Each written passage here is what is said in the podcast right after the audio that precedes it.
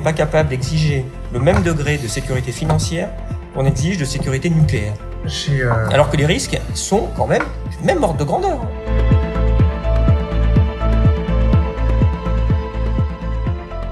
Bonjour messieurs, nous avons décidé de vous convier à cette réunion pour parler des États-Unis et plus particulièrement de l'économie américaine. Nous avons à notre table Hervé de Carnois qui va prendre la parole.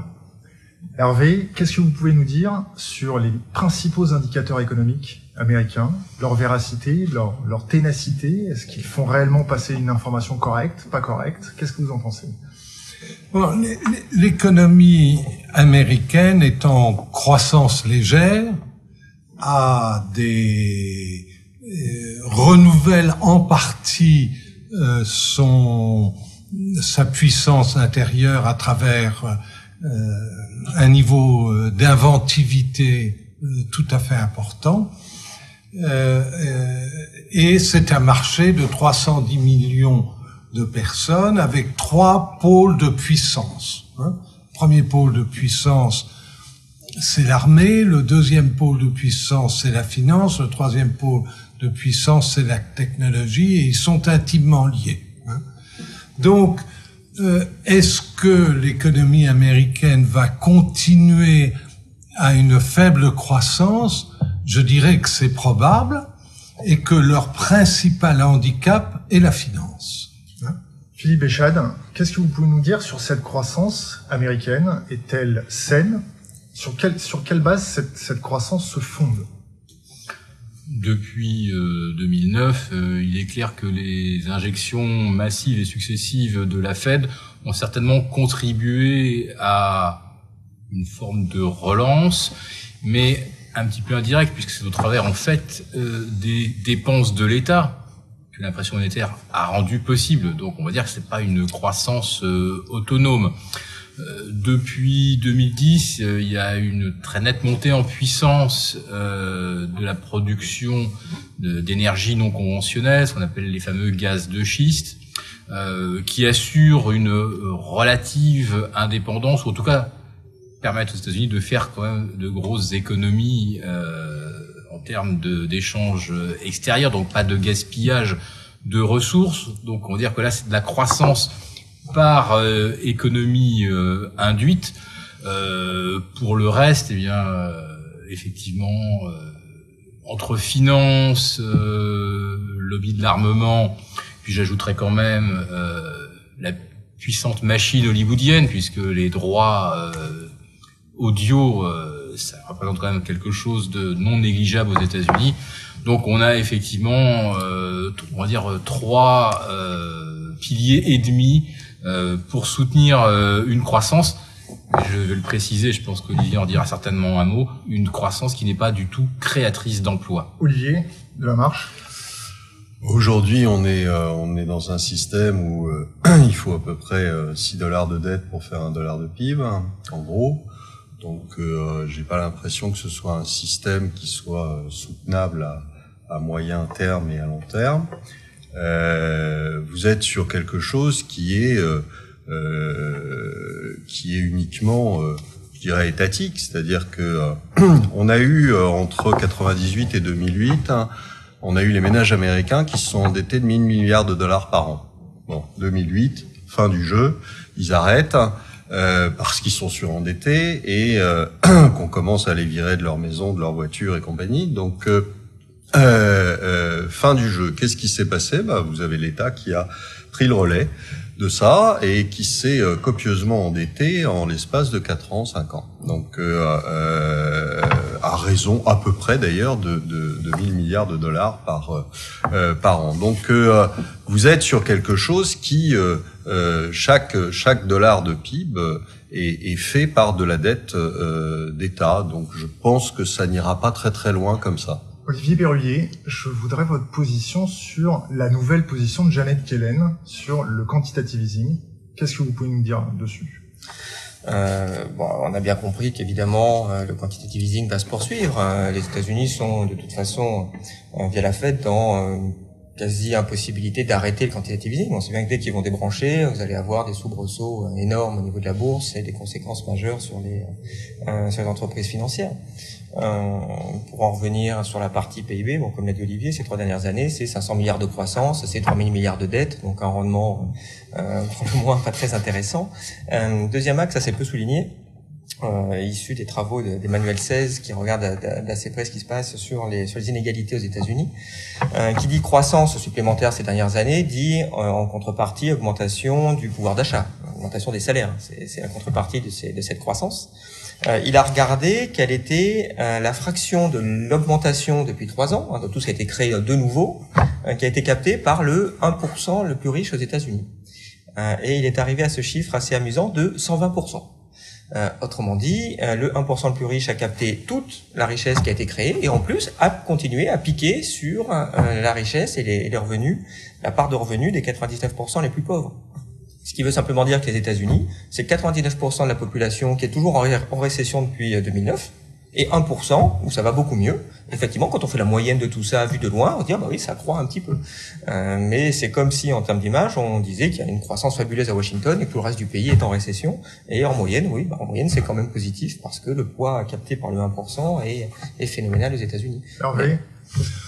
C'est indiscutable. Euh, comment les Américains ont la capacité euh, euh, de voir les écarts de fortune se multiplier par des multiples considérables, euh, ils l'acceptent. Hein, ils l'acceptent. Et que font ces Américains? Est-ce qu'ils investissent à l'étranger? Non, très peu. Hein. Euh, Est-ce qu'ils font des dons? Beaucoup. Ils se sont multipliés par six depuis dix ans. Est-ce qu'ils euh, investissent dans leur propre pays avec précaution Hein, euh, ils, euh, ils font des investissements. Est-ce qu'ils sont concernés par la création d'emplois? Très peu.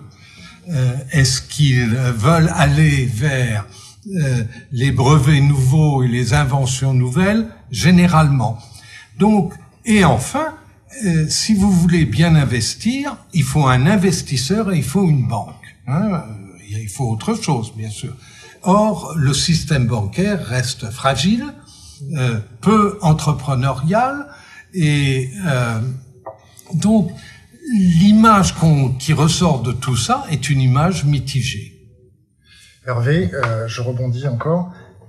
Est-ce que vous pouvez nous parler des chiffres du chômage américain? Comment comment sont-ils calculés? Quelle est la véracité de ces chiffres quand on regarde le, le, le bureau Flavor sur la méthode euh, faite, on se rend compte qu'il y a pratiquement un million de chômeurs qui sont sortis des listes. Ça n'influence sur le dernier trimestre. Sur le dernier trimestre, merci. Hervé, Hervé, qu'est-ce que vous pouvez nous dire dessus? Bah, que, que, les Américains, euh, comme toujours, gèrent l'image avant le contenu dans tous les domaines. Hein, je veux dire, euh, c'est une tendance des 50 dernières années. Bon, donc euh, ils présentent une image aussi positive que possible euh, euh, de leur chômage, qui est autour de 7,6%, hein, qui était il y a 10 ans autour de 4,5-5%, donc qui s'est détérioré. Euh, les, Américains se trouvent devant un dilemme qu'ils n'arrivent pas à résoudre. Et ce dilemme est comment augmentons-nous la richesse euh, qui se crée et l'emploi Or, à l'heure actuelle, dans l'industrie et dans les services de la richesse se crée, elle n'est pas génératrice d'emplois. Monsieur Delamarche, euh, est-ce que vous pouvez nous délayer un petit peu plus les chiffres du chômage? Et ensuite, Monsieur Béchade, est-ce que vous pouvez nous parler des municipal bonds et de la dette étudiante? Olivier J'ai une mauvaise nouvelle pour Monsieur Bernanke, c'est pas en rachetant des obligations que vous faites baisser le chômage. Alors il l'a cru pendant un moment, ou il a fait semblant d'y croire plutôt. Euh, mais euh, à part le trader que vous allez engager pour appuyer sur le bouton, je vois pas qui euh, peut être engagé de plus pour faire baisser le chômage. On est, on a des chiffres du chômage américain, on a toutes les statistiques, c'est l'avantage des États-Unis. Vous ne les avez pas en Europe. par exemple, où on vous donne aussi un chiffre qui euh, euh, est loin de la réalité, sauf que euh, vous n'avez pas les moyens de le vérifier. Aux États-Unis, vous avez les moyens de le vérifier, et c'est assez assez facile. Les statistiques sont assez bien faites. Donc aujourd'hui, si on recalcule les choses avec le taux moyen du taux de participation à la population active de, de, de aux États-Unis, vous retombez sur des chiffres qui sont euh, au sens large, hein, donc la, la composante qu'ils appellent U6 au sens large, c'est-à-dire les gens qui euh, sont complètement sortis, les gens qui sont indemnisés, plus etc. Vous êtes autour de entre 18 et 19% de chômage aux États-Unis. Ça fait un Américain sur cinq. Alors évidemment, euh, ça D'ailleurs, vous pouvez euh, corroborer ce chiffre par euh, euh, le nombre d'Américains qui sont au food stamp. Hein, vous en avez à peu près un petit peu moins de 50 millions, donc c'est-à-dire un petit peu moins de 15%, autour autour de 15% de la population. donc vous êtes sur une sur un, un, un pays qui, par définition, ne peut pas euh, euh, créer de la, de la valeur, créer du PIB autrement que par la dette et autrement que par la dette d'État. Donc, euh, euh je dirais, maintenant, c'est, il y a, y a vraiment plus de questions à se poser. Vous avez des entreprises qui continuent à virer du monde. Euh, il y a des annonces à peu près tous les jours. Euh, pourquoi? Bah Parce qu'elles essaient de conserver des marges alors qu'elles ont des chiffres d'affaires qui baissent. Donc euh, ça s'arrêtera à un moment, ça on le sait, hein, puisque une fois que vous avez, une fois qu'il reste dans l'entreprise le, le président et l'hôtesse d'accueil, ça fait un peu, ça fait un peu court. Donc euh, ça s'arrêtera à un moment, mais ça s'arrêtera avec avec un taux élevé et qui ne baissera pas qui ne baissera pas. En tout cas, on ne retrouvera jamais les taux d'avant, c'est-à-dire euh, le taux de plein emploi qui était autour de 4% euh, aux États-Unis. Vous ne le retrouverez pas. Philippe, les municipal bonds, la dette étudiante? Alors, je vais commencer effectivement peut-être par la dette étudiante, ce qui me permet de rebondir sur ce que Olivier vient de dire. Donc on a un marché du travail qui ne se fluidifie pas, qui ne se fluidifie pas aux États-Unis naturellement, puisque les entreprises sont réticentes à embaucher. Euh, dans la mesure où elles savent bien que les débouchés euh, naturels, en tout cas euh, le consommateur aux États-Unis, il est euh, pour l'instant euh, presque presque verrouillé, séquestré, séquestré. donc un marché de l'emploi qui ne s'ouvre pas, qui ne s'ouvre pas aux jeunes, évidemment, ça rend les choses compliquées. Qu'est-ce que font les jeunes aujourd'hui? Ils allongent la durée euh, des études. Euh, maintenant, on va dire que la norme, c'est devenu le master, alors que euh, quand on était au niveau licence ou maîtrise, on trouvait facilement de l'emploi. On pouvait encore approfondir, mais il fallait avoir les moyens. Est-ce que ça représente un risque pour les banques que ce marché des, des, futurs étudiants ne trouve pas de travail et ne puisse pas rembourser? Ça représente à peu près quel volume de dette, la dette étudiante? C'est 1300 milliards à ma connaissance, mais alors d'un trion. Voilà, les banques ne risquent là strictement rien puisque euh, la particularité des prêts étudiants, c'est qu'ils sont en fait euh, garantis par l'État. Mais euh, il va bien falloir qu'un jour ou l'autre, quelqu'un euh, paye l'ardoise. Or, euh, ce qu'on appelle le taux de délinquance ou de défaut potentiel sur les prêts étudiants, aujourd'hui, il est officiellement de 12,5 et est en réalité de 20%, oui 20 ou 25. Donc 25% de 1300 milliards, bon, on va calculer grosso modo que ça fera de 250 milliards à la charge de l'État. Il faudra trouver ces 250 milliards, ils n'existent pas. Euh, donc planche à billets, naturellement. En ce qui concerne les muni-bonds, alors là, on a assisté tout récemment, c'était euh, mi-novembre, à une ou deux journées un petit peu particulières pendant que Madame euh, Yellen passait son audition devant le Sénat américain. Eh bien pendant ce temps-là, les banques j'imagine les grands investisseurs, les family office, liquidaient massivement les obligations municipales. Euh, si massivement que c'était euh, presque historique, on n'avait pas vu de telles vagues de liquidation depuis euh, l'automne 2008. Qu'est-ce que ça veut dire? C'est que après Detroit, euh, Cleveland, Akron et tant d'autres municipalités et comtés euh, du nord-est industriel des États-Unis. On s'aperçoit qu'il y a aussi plein de municipalités en faillite également en Californie, qu'il y en a aussi en Caroline du Sud, qu'il y en a à peu près partout, et que euh, là aussi on voit que la situation ne s'améliore pas. et pour des raisons qu'on a déjà évoquées, c'est-à-dire que comme on a 18 à 19% d'Américains sans emploi, les municipalités font quand même leur possible, évidemment, pour apporter un certain soutien. Donc ça, ça coûte. Et la deuxième chose, c'est que les taxes ne rentrent pas puisque des gens euh, qui ont été virés de leur maison ou de leur voiture, comme cela a été dit, euh, ces gens-là euh, sont pas non plus en moyen de payer ni les taxes locales ni les impôts locaux. Euh, le, la base taxable, la base des gens taxables se réduisant, ceux qui restent sont pressurés de façon beaucoup plus importante, voire insupportable. Donc ceux-là finissent par quitter la ville et aller ailleurs. Donc on a là une espèce de spirale dont je ne vois vraiment pas comment, comment on peut sortir. En revanche, si les municipalités font faillite, évidemment, l'État renflouera avec quoi? Avec de l'argent fraîchement imprimé. Olivier? Euh, oui, moi j'aimerais réagir sur euh, sur la partie emploi. C'est vraiment intéressant ce qui se passe là-bas aux, aux États-Unis. Euh, quand on regarde de façon indubitable, le nombre de chômeurs a baissé. Il y a moins de chômeurs aux États-Unis. Après, c'est quoi un chômeur? Un chômeur, c'est euh, quelqu'un qui, évidemment, ne travaille pas et déclare vouloir travailler. Et ça, cette population-là a baissé. par contre, ce qui a explosé, c'est euh, le nombre de personnes qui sont sorties de la population active. Donc, la population active, c'est les gens qui disent, moi, bah, où je travaille, où j'aimerais travailler. Euh, et c'est le, le, chiffre que, que, vous citiez tout à l'heure, où on s'est aperçu que le mois dernier, un million de personnes sont sorties de la population active. Euh, et quand on regarde, c'est des gens qui disent, bah, moi je laisse tomber, quoi. je ne trouverai pas de travail parce que je suis inemployable, parce que il euh, n'y a rien à proximité, parce que ça fait deux ans que je cherche, donc voilà, je, je, je, je, laisse tomber. Et quand on regarde sur ce million-là, les statistiques sont vraiment très bien faites aux États-Unis, c'est vrai, on n'a vraiment pas ça en France.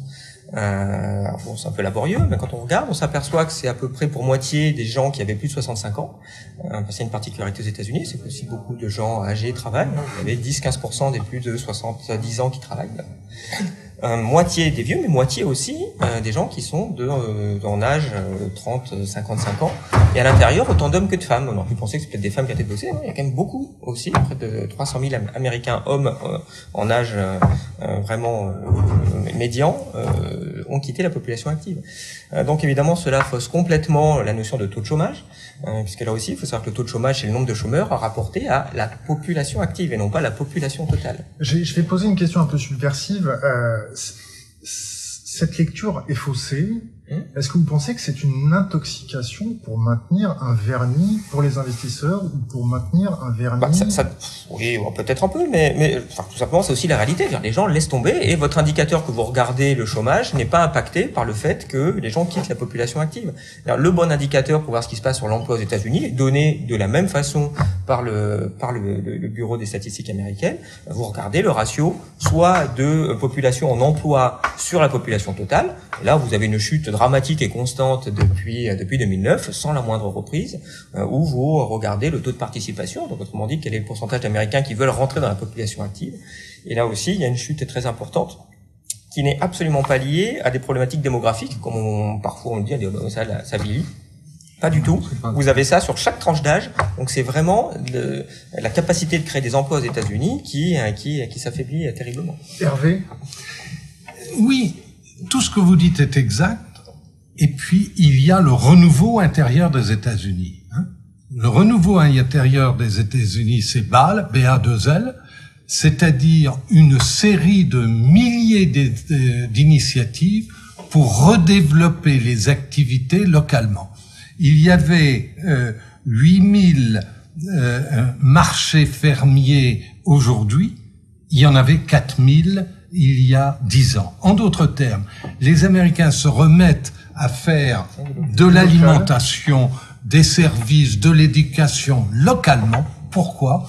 Parce qu'ils ont vu de nombreuses études qui ont été publiées qui disent que quand euh, Starnote vient par exemple, ouvrir un magasin de grande distribution dans une localité, 13% des dépenses restent locales, tandis que quand des euh, locaux décident de créer quelque chose, 52% de l'argent reste localement. Donc ce mouvement est en train de se développer massivement et il n'est pas visible euh, pour euh, dans les grands journaux et ailleurs. Mais il y a aussi sur ce mouvement BAL, BA2L, des indications intéressantes. Et comme on voit, les États-Unis, c'est une chose et son contraire. Ils déclinent dans certains domaines, ils se ressaisissent dans d'autres.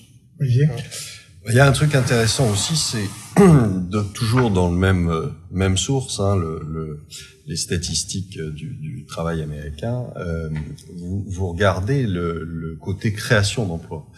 Et euh, là aussi, il y a un petit, euh, c'est-à-dire qu'on vous annonce à grand fort de publicité qu'il y a eu 200 000 créations d'emplois la dernière fois et que c'est fabuleux. Ça prouve que l'emploi redémarre. Alors, première chose, il n'y a pas de création d'emplois ou très peu dans euh, ce qu'on appelle euh, tous la réindustrialisation de l'Amérique.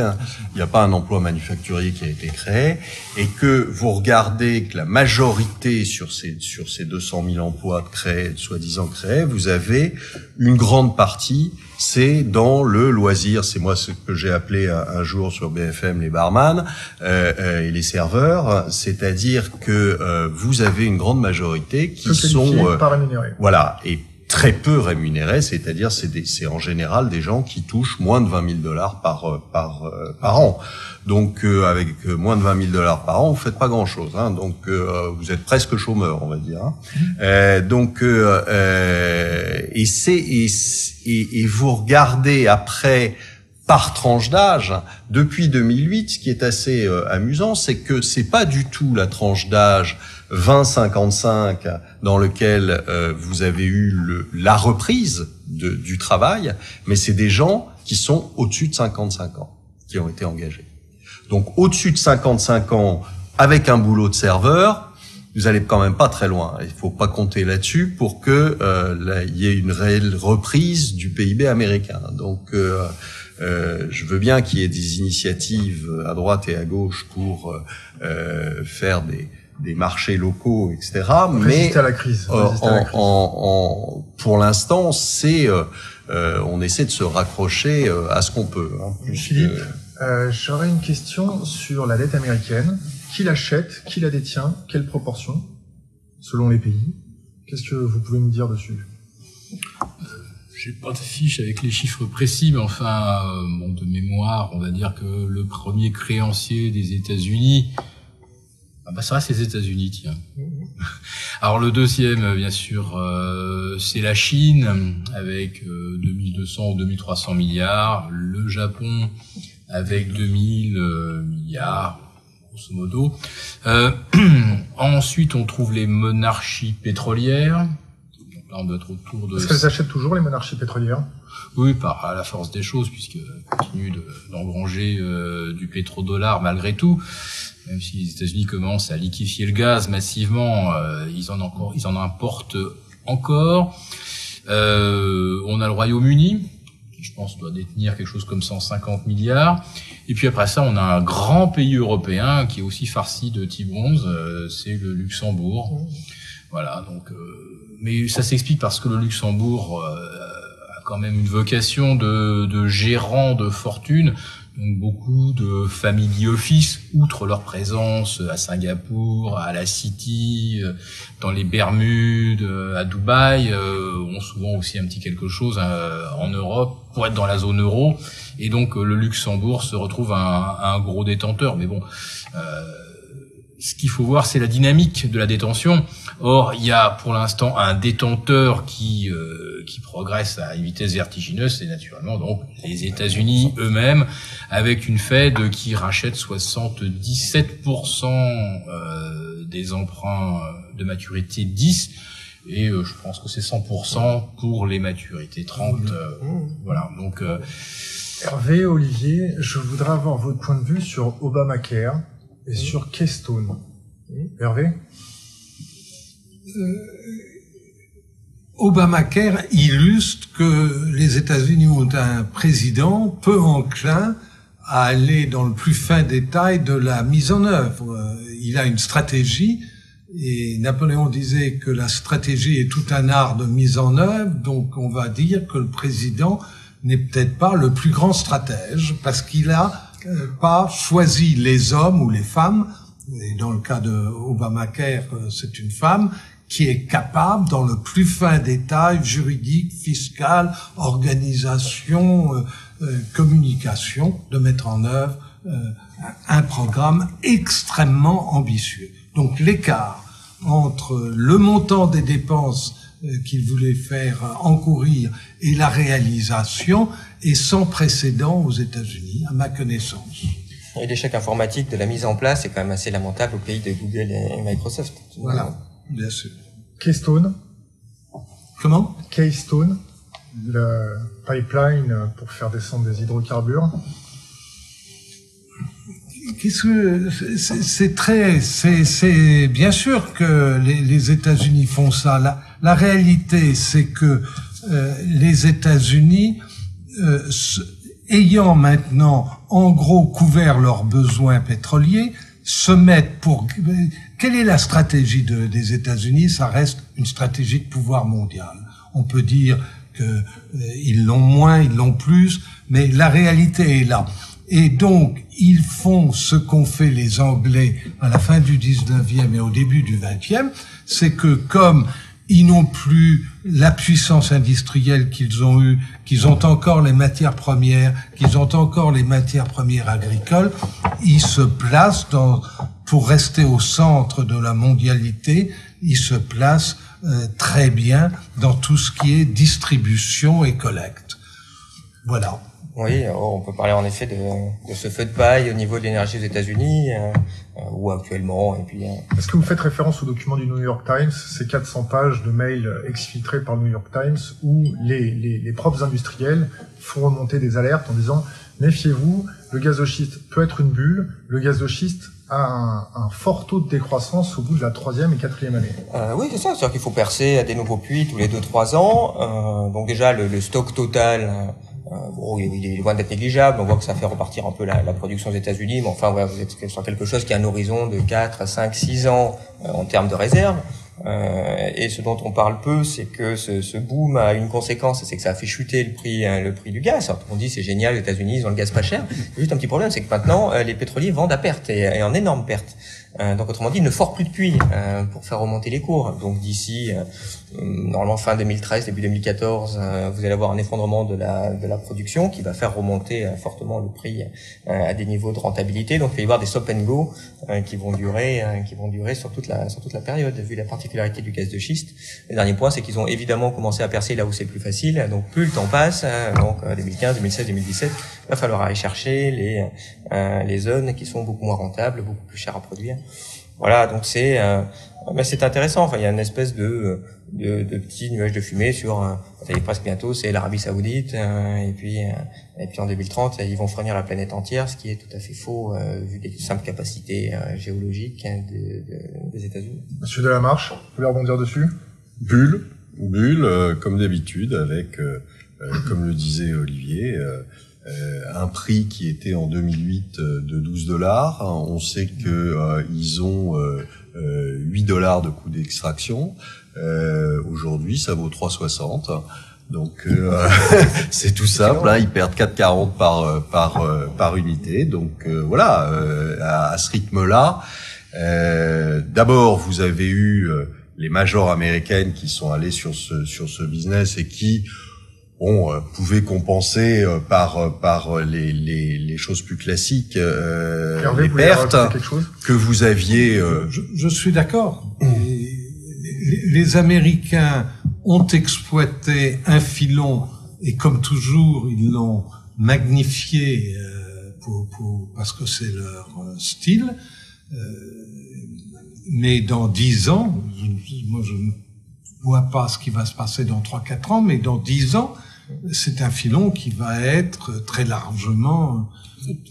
Si, si ça tient même dix ans. Enfin, je veux dire, aujourd'hui, on est à la deuxième phase, c'est-à-dire que vous avez des majors qui ont payé des prix euh, pas possibles pour obtenir des terrains, etc., euh, comptant euh, gagner de l'argent avec ça, qui se sont aperçus qu'ils en perdaient autant qu'ils voulaient, et euh, maintenant qui essaient d'entretenir le mythe pour essayer de refiler ça à des aux suiveurs, à de plus plus petites entreprises à des prix euh, pas trop vilain pour euh, s'en sortir euh, à peu près les mains propres.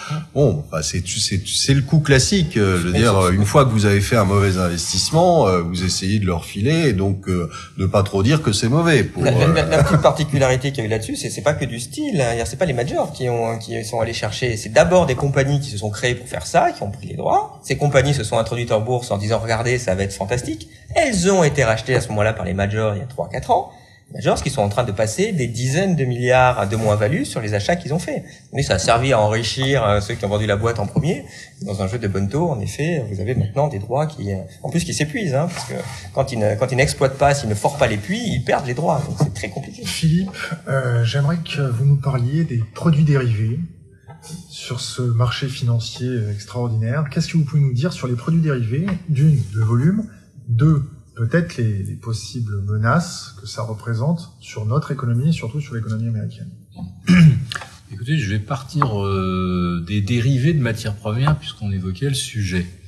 Alors, euh, tout le monde a euh, encore en tête de grandes bulles spéculatives, notamment celle de 2008 sur le pétrole notamment.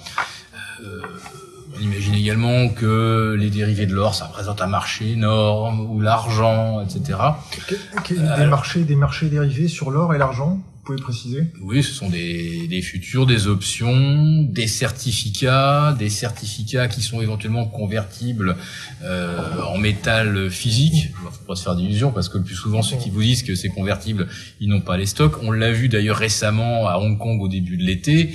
Euh, un intermédiaire euh, proposait effectivement la possibilité de convertir et le jour où les gens sont venus effectivement parce qu'ils voulaient du Pour les MF Global voilà euh, non non c'est à Hong Kong MF, MF Global c'est une faillite là parce que euh, ils ont spéculé euh, voilà, de, façon euh, totalement déraisonnable et disproportionnée. Euh, donc la société de Hong Kong, dont le nom m'échappe, euh, elle a carrément tout arrêté, a décidé de, de stopper ses activités, euh, ne pouvant pas euh, livrer le physique. Et on était là, je vous dis, sur des encours de dérivés qui sont tout à fait marginaux en regard des dérivés 1 de devises et 2 de dettes.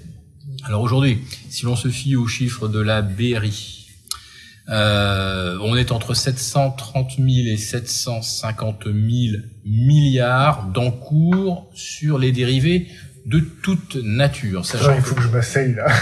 Sachant que 65 à 70% des dérivés sont des dérivés de dette sous toutes leurs formes. Hein. Alors dette d'État, euh, dette hypothécaire, euh, high yield.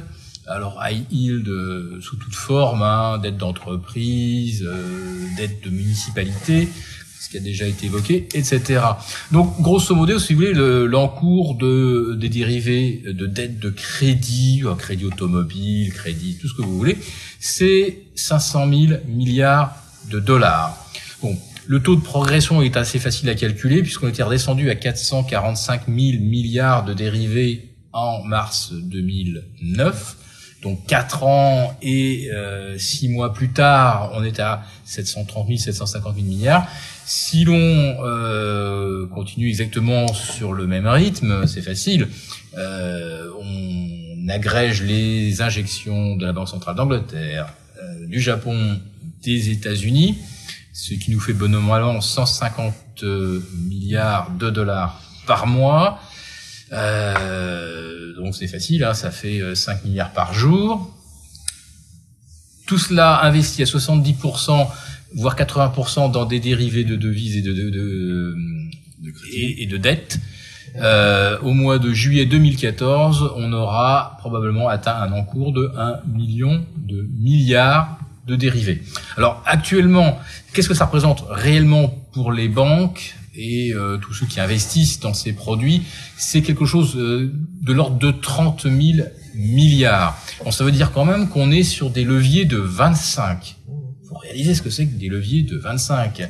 Voilà, c'est très très bien ce que ça représente.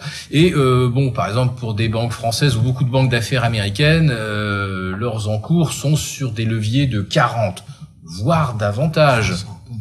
Jusqu'à 60 en Allemagne pour Commerzbank. Hein. Euh, donc voilà, euh, ces, ces, histoires sont, sont proprement euh, vertigineuses, incompréhensibles pour un particulier. Et je voulais juste, avant de passer la parole, préciser que pourquoi est-on sur ce genre de levier de 30, 40, 50 Parce que si on ne multiplie pas ces euh, achats virtuels de dette, on n'est pas capable de maintenir les taux au niveau où ils sont, c'est-à-dire 2,75 sur des types américains, euh, 1,70, 1,75 sur du Bund, euh, 2,5% en moyenne en Europe. Ces leviers permettent de fausser, par une offre pléthorique d'argent, permettent de fausser le prix des, euh, des dettes, le véritable prix des dettes. Donc euh, il y a à la fois des leviers euh, absolument vertigineux et d'autre part un autre phénomène qui est la spoliation, bien sûr, des détenteurs de dettes. Euh, Est-ce que vous pouvez nous démocratiser un peu plus cette information par rapport au volume de produits dérivés? Est-ce que vous pourrez ensuite enchaîner sur les taux, les menaces que ça représente, la position des différentes banques? Tous ceux qui utilisent une banque savent qu'il y a deux banques. Il y a la banque qui a des liquidités et fait des prêts, et puis il y a la banque qui prend des engagements que dans le jargon bancaire on appelle du hors bilan. Mais c'est des engagements. Jusqu'à il y a 15 ans, le total bilan et hors bilan ne devait pas dépasser entre 8 et 12 fois les fonds propres. Nous sommes arrivés à ce que, grâce au hors bilan ou à cause du hors bilan, les ratios fonds propres total de la banque se situent pour les banques les mieux gérées à 20 à 1, pour les banques les plus risquées à 80 à 1. 80 à 1, il y a un établissement qui, à la fin 2012, avait 76. Lequel? Écoutez, là, là, c'est... Je propose pas une corde à un pont. Non, non, non, on va pas. Alors, à partir de là, on peut se dire que ça doit diminuer. D'accord? Pourquoi est-ce que ça a augmenté?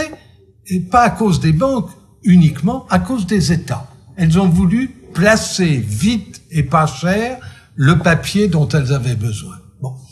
Donc, si ce mécanisme banque-État euh, se modifie, quel est le risque pour le particulier? Le premier risque pour le particulier est que euh, euh, les, les, les, banques en prennent moins, les, les, les États maintiennent des besoins euh, euh, d'endettement importants, et bien à ce moment-là, les taux montent. Alors, si les taux montent, comme euh, l'un d'entre nous l'a dit à juste titre, vous, particulier, vous aurez une, vous serez stimulé à en acheter, mais vous, particulier, vous allez à moitié pleurer, hein, ces gens qui rient, gens qui pleurent, parce que ce que vous avez investi, soit directement, soit dans des fonds euh, de retraite, va se dévaloriser. En effet, si les taux montent, la valeur de ce que les banques ont en obligation baisse. C'est, c'est, c'est de l'arithmétique financière de base. Alors, le risque pour nous tous, hein, c'est que euh, euh, les taux montent, la valeur des fonds de pension et des fonds de retraite baisse, les actifs dans lesquels, les fonds dans lesquels vous avez investi aient moins de valeur, et que votre euh, actif net, c'est-à-dire votre richesse personnelle, se voit diminuer. Est-ce que vous avez un conseil pour euh, se préserver de ce type de mouvement? Écoutez, moi je peux dire ce que j'ai fait pour moi. Ça Allez. fait huit ans que je n'ai pas un titre, pas une oblique, et que je suis en liquide. Donc, euh, c'est c'est une, je suis banquier. C'est donc que je me méfie considérablement de vos collègues. Pas de mes collègues, du système, du système, du système. D'accord. Olivier. Euh, oui, peut-être rebondir sur deux trois deux trois points, peut-être pour être un peu plus concret sur les produits dérivés. Euh, faut peut-être expliquer que les produits dérivés sont en gros euh, des instruments qui, en théorie, sont censés être des instruments d'assurance euh, sur euh, les différents éléments qu'on a évoqués tout à l'heure. Euh, peut être vu aussi comme des paris, ça dépend comment comment c'est fait, mais euh, imaginons un produit dérivé de, de, de, de change, eh bien on va faire un, un, pari sur le cours du dollar dans un an.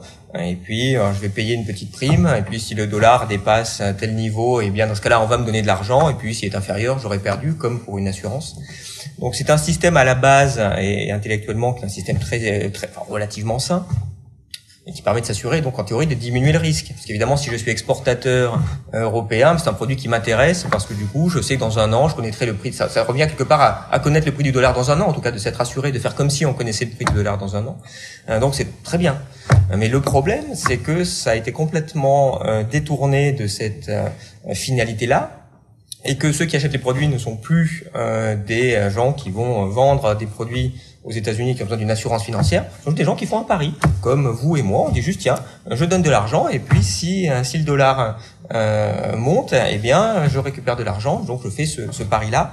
Euh, en clair, la différence, c'est que dans le premier cas, si je suis exportateur et que ça se passe mal au niveau du dollar, je vais perdre de l'argent. Donc j'ai un risque de perdre quelque chose. Ce produit dérivé me permettait de m'assurer contre cette perte.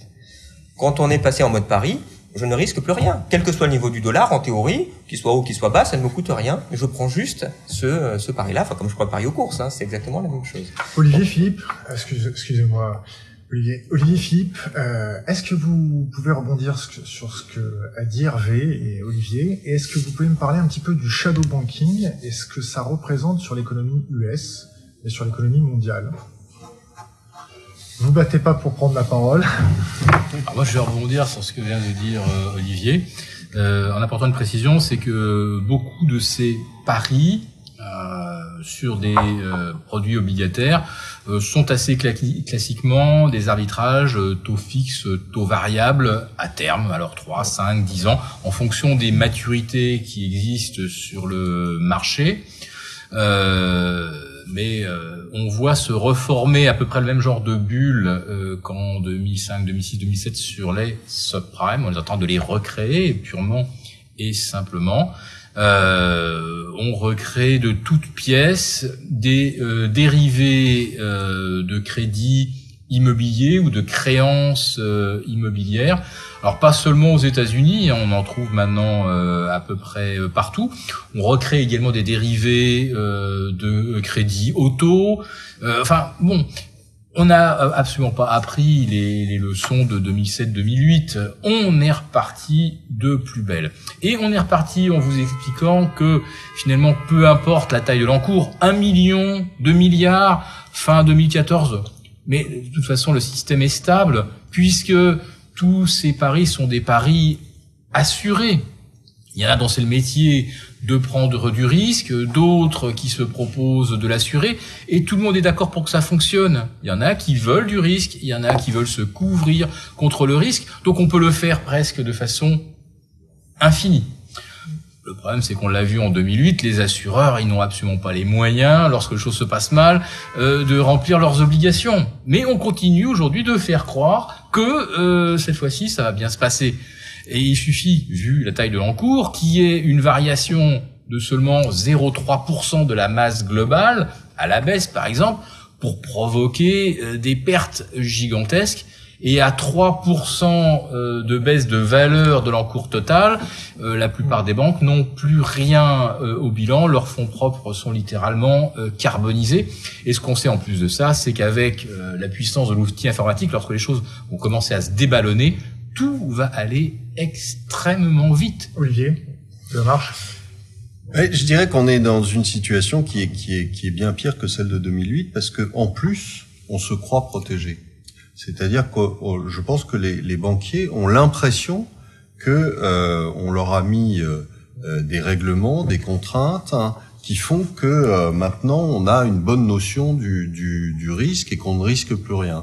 on voit ça sur ce qui est quand même un peu effarant. On voit aujourd'hui que le, le, les, les, fonds propres et les ratios sont déterminés toujours avec euh, le même le même moyen, c'est-à-dire euh, quand vous avez euh, un, un pays souverain, c'est pas c'est pas un risque, donc vous n'avez pas besoin de mettre de fonds propres en face. Que vous pensez quand vous avez quelque chose qui est noté par nos chères agences de notation, qui ont quand même échoué lamentablement depuis des années, euh, en nous collant des subprimes notés triple A et compagnie. Enfin bon, c'est quand même ahurissant de pas comprendre que ces gens-là ne servent à rien par définition et baser un système de risque là-dessus, c'est complètement fou. Or, on continue joyeusement, c'est-à-dire que euh, euh, si vous avez euh, Standard Poor's ou Moody's qui vous note quelque chose double A ou triple A, il n'y a plus beaucoup de triple A, il n'y a plus que l'andouillette qui est à 5A, mais en dessous, il n'y a plus grand-chose.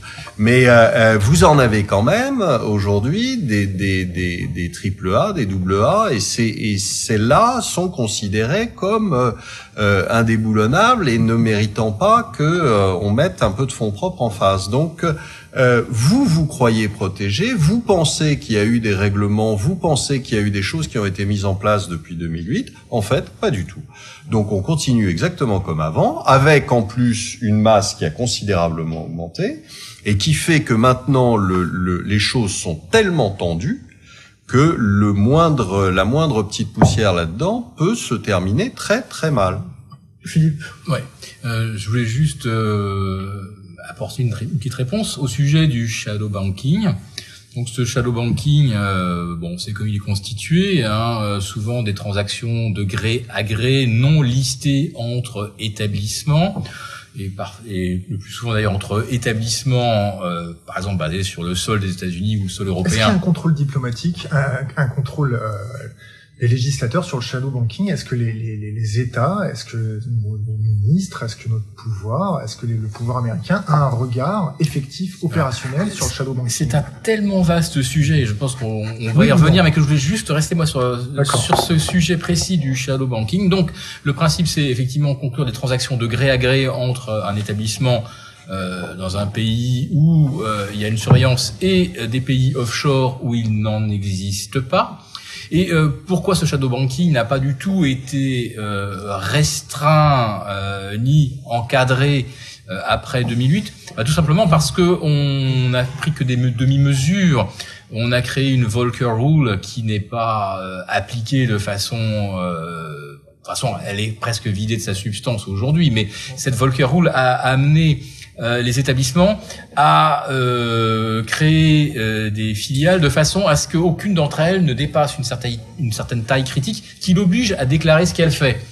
Donc avant, j'avais ma division banque d'affaires qui faisait par exemple 50 milliards de chiffre d'affaires. Maintenant, j'ai 10 filiales banques d'affaires qui font chacune 5 milliards et qui ne sont pas contrôlées.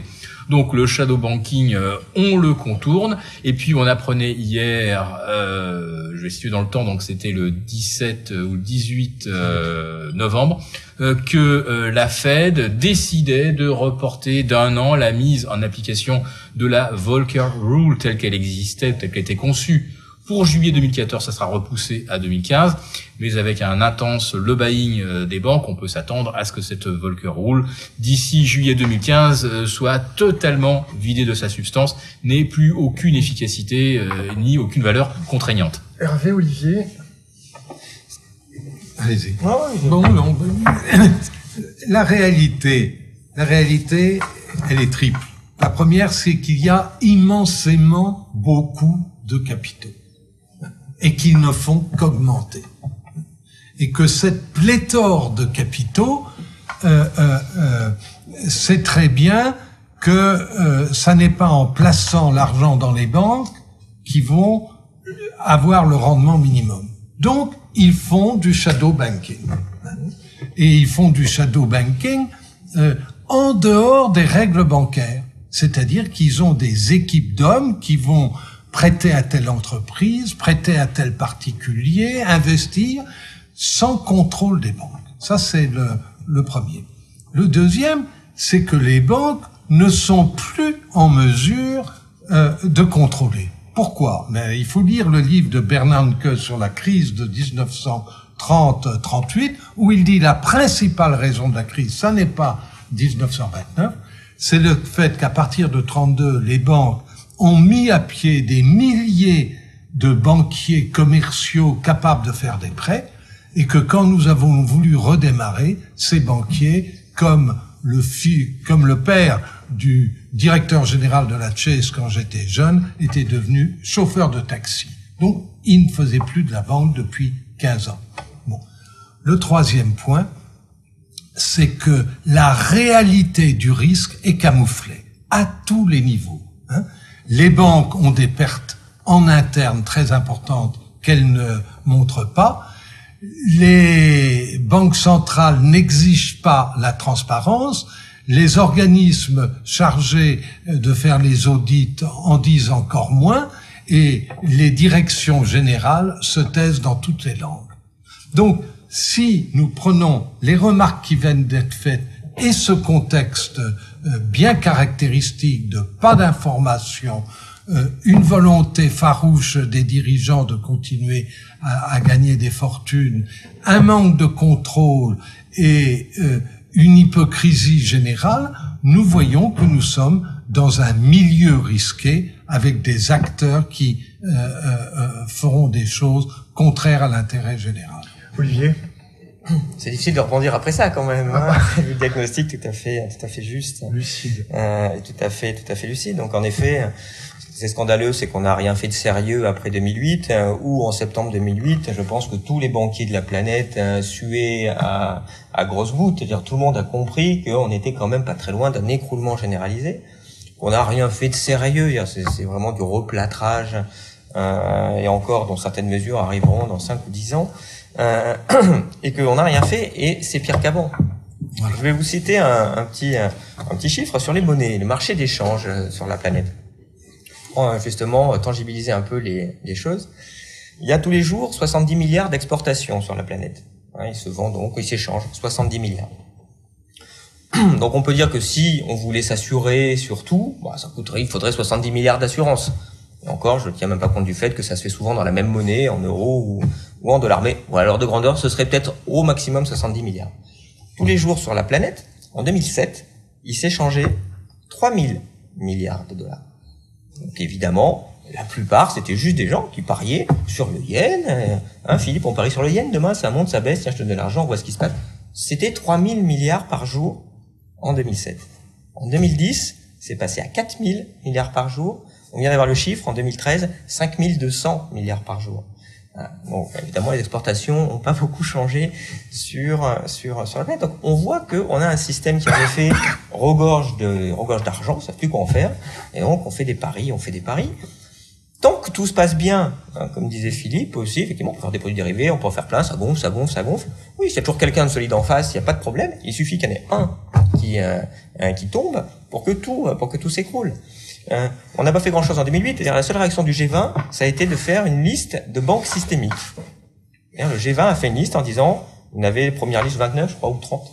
C'est les 30 banques sur la planète. On les a identifiées, il y a les noms, hein, pour le coup, là. Si une banque tombe, il y a un cataclysme planétaire. Ça risque d'entraîner toutes les autres banques avec elle et donc toutes les économies qui sont effectivement liées aux banques. Après, face à ça, qu'est-ce qu'on fait? Bon, on va peut-être mettre un peu plus de capital, on va voir, mais le fait de se dire comment on peut accepter l'existence de structures, l'existence d'une banque systémique. Comment on peut accepter ça intellectuellement Alors qu'il suffit de couper la banque en trois ou quatre à la rigueur, hein, sans même aller chercher des trucs très méchants, dire on va diminuer la taille, diminuer le risque. La Volcker roule. La, la Volcker roule. Oui, mais enfin, faut, c'est un peu, c'est, faut, faut que ce soit sacrément plus costaud. Parce que moi, la Volcker roule, hein, un petit peu plus sérieux. Pour JP Morgan ou, euh, ou, Goldman Sachs, je pense que c'est, c'est pas, c'est quand même vraiment pas le bon ordre de grandeur. En tout cas, l'idée, elle est là. En France, on avait cinq banques systémiques. On est quasiment, euh, euh, pas champion, les États-Unis d'abord, on en a autant que l'Angleterre, il y en avait cinq. Bon, il n'y a plus que quatre. Rassurez-vous, Dexia vient de sortir de la liste pour les raisons que vous connaissez. Bon, on va peut-être arriver en effet à zéro. Il n'y en a qu'une en Allemagne, qui déjà pose beaucoup d'inquiétudes aux Allemands. Euh, pourquoi on en a quatre fois plus que les Allemands?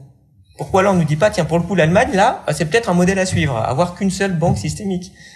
On voit qu'on ne pose pas ces questions-là. Hein, c'est surtout comment ne pas remettre en cause le système, alors qu'on sait, et il n'y a pas besoin d'être trotskiste, que c'est dangereux. C'est formidablement dangereux. Pourquoi on n'est pas capable d'exiger le même degré de sécurité financière qu'on exige de sécurité nucléaire euh, Alors que les risques sont quand même même ordre de grandeur. Hein. Sur la perception des risques, on a pu voir avec les fuites euh, d'Edward Snowden euh, que l'État américain essayait d'anticiper les risques à tout prix, quitte à s'asseoir sur la Constitution et euh, sur les pères fondateurs, et à s'asseoir surtout sur ses alliés. Euh, je voudrais avoir votre réaction, Hervé, sur euh, la NSA, le comportement prédateur au niveau de l'acquisition des renseignements, que ce soit sur le milieu bancaire, que ce soit sur le milieu euh, économique. Qu'est-ce que vous en pensez d'un point de vue personnel et d'un point de vue un peu plus professionnel? Écoutez, commençons par une constatation qui est que la capacité à connaître tous les mouvements euh, euh, financiers est le résultat d'une succession de révolutions technologiques et qu'on ne va pas revenir dessus. Hein. et que euh, nous pouvons dire c'est immoral que euh, euh, cela soit ainsi. J'ai été chief executive dans une banque anglaise qui a créé le mécanisme de contrôle de tous les flux financiers entrant et en sortant de l'Europe. Hein, et nous avons été obligés par les banques centrales européennes à donner notre fichier quotidien aux Américains. Donc c'est la réelle... quelle année? Il y a 15 ans. Hein, il y a 15 ans. Nous nous remettions tous les soirs à Washington euh, le c'est à Washington, à la SEC ou à Washington au pouvoir exécutif? Je ne le sais pas. D'accord. Je ne peux pas inventer ce que je ne sais pas. Je ne le sais pas. Ce que je sais, c'est que l'ensemble de ces mouvements financiers touchant l'Europe euh, pour le reste du monde était partagé avec les Américains et que l'argument qui nous avait été donné, c'est qu'il fallait saisir euh, l'argent sale, l'argent de la de, de, de, la pègre. de, la pègre, etc. Bon, euh, je ne vois pas euh, cette situation changeant. Est-ce que je trouve qu'elle est moralement condamnable? C'est une limite évidente à, une, et, une emprise euh, triste sur notre vie privée, mais elle est. Hein et nous en venons à un deuxième point qui est elle est parce que le rapport de force entre les États-Unis et l'Europe ne se renforce pas énormément au profit de l'Europe.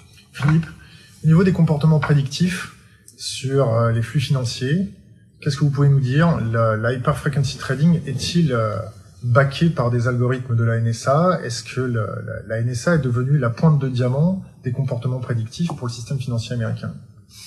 Pense qu'aujourd'hui, les chercheurs les plus euh, performants, les plus innovants, alors certainement il y en a avoir un, certain nombre qui travaillent pour la NSA. Je pense que Goldman Sachs et euh, JP Morgan ont également une pépinière de, chercheurs euh, euh, très très innovants, très pointus.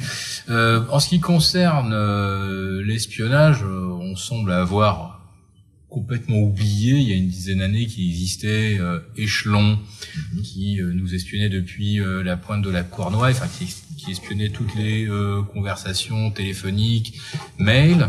maintenant, bon, on voit que Prism est simplement un peu plus performant.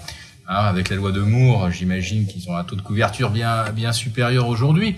en fait, il y a depuis fort longtemps et euh, à un certain niveau euh, un comportement collaboratif entre les grandes oreilles américaines, les grandes oreilles françaises, les grandes oreilles israéliennes. Alors évidemment, il n'y a pas de collaboration euh, évidente entre avec les Russes ou avec les Chinois qui eux, par contre, sont peut-être euh, dans un système d'échange. Mais enfin bon, tout le monde espionne absolument tout le monde. Alors après ça, on trouve ça immoral ou pas immoral c'est comme ça. Olivier, Olivier de la Marche, qu'est-ce que vous pouvez nous dire là-dessus Moi, je rebondirais simplement sur ce que Monsieur de Carmois a dit. Euh, euh ça fait ça fait 15 ans que ça dure, probablement même beaucoup plus que 15 ans, et euh, on a l'air de découvrir ça aujourd'hui, comme d'habitude, c'est-à-dire que euh, les Français poussent des cris d'orfraie en disant mais euh, c'est pas possible, les Américains nous espionnent-ils? Euh, Oui, ils nous espionnent. Enfin, ils nous espionnent depuis, ça fait depuis la guerre que ça, ça, ça. Vous en tant que particulier, qu'est-ce que ça, voilà, enfin, ça représente pour vous?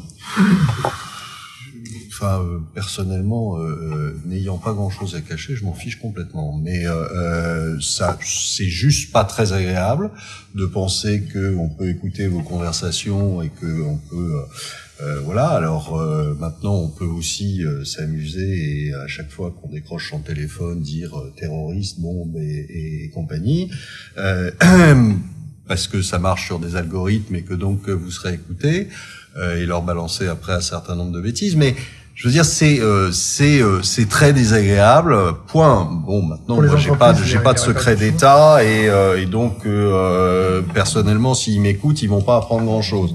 Euh, qu'ils ne sachent déjà. Donc euh, euh, Olivier Berruyer, je voudrais votre avis sur l'accord transatlantique. Sur ce point-là, moi, j'aimerais, j'aimerais quand même rebondir. Je, c'est quand même quelque chose qui est assez terrifiant quand on quand on regarde en quelques années. Euh, évidemment, le principe est vieux. Hein. C'est pas lurette qui, qui espionne de ci de là, mais ce qui a vraiment changé, c'est c'est les capacités. C'est-à-dire qu'ils ont euh, maintenant largement les capacités d'enregistrer 100% de toutes les communications téléphoniques qui sont passées dans le pays et d'archiver ça tranquillement. Euh, alors évidemment, la NSA est en pointe sur ce, sur ce sujet-là. Euh, et les réactions d'ailleurs euh, européennes et françaises ont été très intéressantes à ce niveau-là. On a bien vu qu'assez rapidement il y a eu des protestations de pure forme parce que évidemment le gouvernement français fait un peu la même chose, sans doute en beaucoup moins bien euh, à son grand regret parce qu'il n'a pas encore les capacités. on sait très bien qu'il y a aussi ce genre de ce genre de pratiques qui sont faites qui sont faites en France. alors on peut dire en effet bon finalement c'est vrai, hein, au moins des secrets. C'est désagréable, je te confirme. Aujourd'hui, c'est aujourd'hui, c'est comment souci, c'est pas, c'est évidemment immoral. Mais bon, à la rigueur, on peut dire la morale où on en est dans notre société aujourd'hui, mais c'est dangereux. Je vais prendre et la parole. Et c'est dangereux. J'aimerais finir sur ce point-là. Euh, c'est dangereux. Qu'est-ce qui se passe si, comme c'est quand même aussi un peu le sens euh, en ce moment, on rentre dans des régimes de moins en moins démocratiques? Euh, ça aurait donné quoi euh, ça en 1940 euh, le Facebook de Jean Moulin, je pense que c'était intéressant à avoir pour pas mal de personnes. Euh, et c'est vrai qu'on à un stade aussi où on fait quoi? On voit que c'est pas, euh, on va l'interdire, c'est vraiment possible. Et, si on prend un peu de recul, c'est assez triste puisqu'on se rend compte que systématiquement, euh, l'espèce humaine, vous lui donnez un peu de confiture, ils mettront la main dedans. Alors évidemment, ce sera au début pour lutter contre évidemment le terrorisme et les barbares, mais enfin bon, on enregistre quand même 100% des communications, on sait jamais. Euh, euh, et vous avez ça sur plein de sujets. Vous avez ça évidemment alors là, sur l'informatique, vous avez ça sur la biologie, où en ce moment des chercheurs sont en train de bricoler le virus de la variole, parce que des fois on ne sait jamais. Euh, vous donnez l'énergie nucléaire, rapidement on fait des bombes nucléaires. Euh, pour le moment, ça s'est encore pas trop trop mal passé, sauf pour le Japon. Euh, ça aura donné quoi? Au bout de 300, 400 ans On sera plus là pour le voir, mais enfin, on peut aussi être inquiet sur cette incapacité à dire, essayons d'être un peu prudent et d'être un peu raisonnable. moi, je dirais même que la NSA, c'est l'arbre qui, qui masque la forêt quelque part, puisque les agences de renseignement américaines qui nous espionnent sont au nombre de 14. Elles ont toutes leurs spéci leur spécificités. 13, ça porte malheur. Il voilà. quelque chose. Donc, euh, et euh, parmi ces agences qui nous espionnent, alors certaines sont effectivement là dans l'intelligence économique. Donc, elles essaient de savoir qui euh, essaie de passer des contrats avec qui. Il euh, y en a qui espionnent purement les brevets. Il y en a qui espionnent les transactions financières. Il y en a qui, enfin, qui essayent de, collecter du renseignement euh, sur toute la finance opaque. Mais enfin, souvenez-vous ce chiffre 14 agences de renseignement.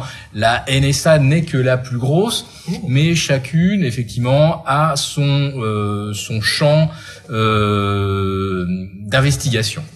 Avec deux, deux, deux, petits scandales juste pour finir, deux coups de gueule. Un contre l'Angleterre, qui me semble-t-il fait partie de l'Union européenne et qui est la porte d'entrée des États-Unis pour espionner tous les câbles euh, transatlantiques qui passent chez elle. -dire comment on accepte qu'un pays de l'Union européenne espionne les autres pays, et non pas pour le terrorisme, mais vraiment pour l'espionnage économique principalement. C'est pour éviter qu'on exporte des informations pas fraîches ou avariées. Oui, ça doit être, ça doit être ça. Donc bravo à la solidarité européenne. Deuxième point, Edward Snowden, qui tout de même, euh, grâce à lui, on a appris plein de choses le pauvre gars est à Moscou, on lui refuse l'asile politique pour pas déplaire aux États-Unis. Et on a été quand même à deux doigts euh, d'abattre l'avion du président. Euh, euh, C'était quoi bolivien, je crois, il me semble bien.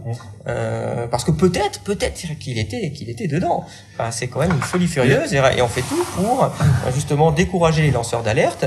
et le Japon vient de présenter une loi pour punir les lanceurs d'alerte et non pas les protéger. Il y a quand même quelque chose qui est, je trouve inquiétant, c'est euh, c'est la dérive totalitaire dans tous les pays. C'est-à-dire mmh. qu'aujourd'hui, on est dans dans une situation où on voit quand même que les États sont acculés, sont dos au mur. Pourquoi? Parce qu'ils ont un montant de dette dont ils savent pas quoi, euh, comment faire pour le pour le l'annuler ou le réduire ou euh, s'en sortir. Ils n'ont plus de croissance devant eux et aujourd'hui ils sont dos au mur. Et quand c'est exactement comme quand vous blessez une une bête à la chasse, ça devient très dangereux. Euh, et, euh, et, et, là, on est aujourd'hui avec euh, un déni de démocratie européen, mais ça, ça fait quelques années déjà, euh, et, et, on est dans une dans un État qui a une une dérive qui n'est plus respectée parce qu'il n'est plus respectable et qui est en train de dériver dangereusement. Donc c'est vrai que maintenant, avec les moyens qu'ils ont, euh, ça risque d'être un peu compliqué pour nous. Bah avec des choses assez inimaginables. Enfin, quand on voit que le, Guardian, hein, qui a recueilli les, euh, toutes les données de, Snowden, a été obligé en Angleterre de détruire les disques durs, où la police est venue au Guardian pour vérifier qu'avec un marteau, ils détruisaient bien les disques durs où il y avait les informations de Snowden. En plus, ils avaient dit, vous savez, on les a déjà copiés à l'étranger, hein. Mm. mais ils ont dû, quand même, faut que réfléchir deux secondes, l'Angleterre, qui est en plus le pays de l'ABS corpus, qui a demandé à un journal de détruire les disques durs d'informations qui est euh, sur les États-Unis. J'aurais une question pour Hervé. Euh, vous avez été vice-président de la commission trilatérale. Vous revenez de Cracovie, si mes souvenirs sont bons. Vous avez participé à la commission trilatérale récemment. Euh, sans trahir le secret des dieux, qu'est-ce que vous pouvez nous dire sur la perception qu'a la trilatérale sur euh, ce qui se passe aux États-Unis, sur l'économie américaine? Quelles sont ses préconisations? Et allez-y, je vous en prie. La préconisation, euh, je dirais, de presque tous les pays de la trilatérale d'Europe et d'Asie, c'est plus d'Europe. Hein? Plus d'Europe, c'est-à-dire une Europe plus musclée, plus plus structurée dans le domaine financier, qui arrive à prendre des, des mesures qui assureront la croissance européenne à long terme, et, et, et que beaucoup de pays européens, beaucoup de pays asiatiques trouvent que notre euh, transformation vers l'unification et vers l'action euh, de la communauté euh, européenne est, de, est, très ralentie. Bon, la deuxième, c'est qu'ils ne pensent pas que ça va s'accélérer. Ils, considèrent que avec une Angleterre très réticente et l'ambiguïté américaine qui rappelons-le, est quand même à l'origine, l'Amérique est à l'origine du mouvement européen. Hein. Euh, Jean Monnet a travaillé 25 ans aux États-Unis. Donc, euh, c'est bien de le rappeler. Hein. Comment C'est bien de le rappeler. Non, mais il faut. Euh, ils sont à l'origine. Mais quand ils voient l'Europe se développer, comme l'un des grands moteurs des Américains, c'est le pouvoir, si possible, prééminent, euh, ils ont euh, euh, des comportements où ils veulent bien que l'Europe se fasse, mais à un rythme qui leur permet de préserver leur prééminence. Monsieur Béchade, Monsieur Delamarche et Monsieur Berruyer, qu'est-ce que vous pouvez nous dire sur ceux censés veiller sur nos problèmes, ceux censés conseiller nos dirigeants? Quelle opinion vous avez des think tanks à l'heure actuelle? Si vous avez un think tank à nous recommander, ou si vous avez un think tank qui a fait des prérogatives qui se sont retrouvées complètement dans le vent ou dans les choux euh, sur les think tanks, j'ai pas de, j'ai pas de, j'ai, rien à, à, dire sur les sur les think tanks. J'aurais à dire sur. Euh, y a trois think tanks là déjà. sur les sur les quelques sur les quelques conseillers euh, de, de des gouvernements successifs euh, qui me paraissent très très déficients, on va dire, pour pas dire autre chose. Déficients par rapport à leur perception Par, rapport, à, tout. Enfin, on a, on a quand même des, des, des gens qui euh, euh, traînent dans les cercles du pouvoir euh, et qui ont échoué à chaque fois qu'ils ont été dans une société. je ne citerai pas son nom, mais enfin, il est et, et qui nous délivre ses pensées qui n'intéressent personne sauf lui, peut-être, depuis depuis des années et des années. Donc enfin, je veux dire, et, et aujourd'hui, quand on voit quand on voit les actions qui sont menées par euh, euh, notre gouvernement, on peut pas dire quand même que suivent un, un, chemin euh, très intelligent. Donc euh, voilà. Olivier Berruyer. On peut dire un mot sur l'Europe. C'est intéressant ce, ce débat. Malheureusement, moi j'ai tendance à penser que toutes les dérives néolibérales depuis les années 80 ont tué le projet européen. Euh, parce que le projet européen est devenu maintenant synonyme de euh, d'hyper-financiarisation, de, de troïka, de tensions majeures entre euh, entre les peuples et euh, et ça a été fait pour. L'échec de l'euro en cours, il mettra sans doute le, le, le, le dernier clou. Et c'est dommage d'avoir transformé une idée à la base plutôt intéressante de coopération raisonnable et constructive entre, entre pays européens en un projet certes poussé à la base par euh, par euh, par les États-Unis, mais sans doute c'est une vision très faussée. Vont-ils essayer d'appliquer leur propre modèle euh, modèle européen qui n'a quand même pas grand-chose à voir D'essayer de dire on va faire les États-Unis d'Europe, on est tous pareils, un Allemand, un Espagnol, un Français, quelle différence culturelle Aucune. Hein. Donc on peut unifier tout ça et faire un seul pays, et puis puisqu'on y est, on fait une seule monnaie. Euh, avec des stratégies en plus où certains acteurs ont vraiment témoigné clairement, hein, en disant dans les années 80, on voyait que l'Europe n'avançait plus. Euh, ah, flûte, alors, on va pas faire un, comment on fait pour les États-Unis d'Europe ah, bah tiens, on fait une monnaie unique, parce qu'on sait très bien que ça va poser des problèmes au bout de 10 ou 15 ans, et là les gens n'auront plus le choix, hop, ils seront bien obligés euh, d'aller faire, d'aller faire nos, nos États-Unis d'Europe, euh, sans voir que ça peut aussi foirer lamentablement, ce qui est quand même le, la direction à laquelle, euh, vers laquelle on se, on se dirige, enfin avec une inconséquence euh, que je trouve assez criminel, hein, parce que finalement, il se passe quoi au final? C'est une résurgence des nationalismes. Hein. Évidemment, si euh, sur un sujet aussi sensible, euh, avec les dérives qu'il y a eu dans le passé sur les nations, vous arrivez à essayer d'agglomérer le tout, contrairement aux volontés, des volontés populaires. Vous disiez tout à l'heure, ça avance pas beaucoup l'Europe. dernier sondage, est-ce que vous voulez plus d'Europe? Oui, 19%. assez bien réparti d'ailleurs gauche-droite.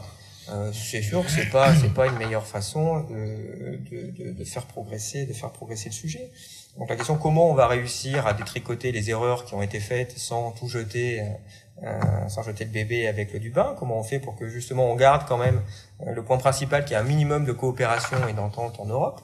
Euh, et on voit très bien qu'on a des gouvernants qui sont pas prêts du tout de faire machine arrière, euh, de revenir à une Europe euh, puissance, une Europe qui a des vraies politiques, une Europe qui fait de l'Airbus, et non pas une Europe qui aujourd'hui interdit de faire Airbus. Parce qu'aujourd'hui, a essayé de faire une entreprise publique concurrente à une entreprise américaine, et puis on en reparle. C'est évidemment tout à fait interdit aller faire un, Eurosoft pour concurrencer Microsoft, pour qu'on ait un outil pour gérer nos ordinateurs qui soit open source, histoire de savoir si par exemple le, le président américain a pas un bouton pour euh, éteindre tous les Windows de, de la planète. Ça s'appelle le kill switch. Ouais. Enfin, ça c'est quand même des sujets, des questions, mais bien que déjà on n'en parle pas, et en plus, quand même on en parlerait, c'est interdit. Euh, dans, dans, dans, les traités européens. On a mis dans les traités européens, gravé dans le marbre, la liberté de circulation des capitaux, ce qui est une hérésie. C'est forcément euh, quelque chose qui poussera in fine à ne plus pouvoir gérer un pays, puisque vous aurez de toute façon la menace des marchés, des marchés financiers.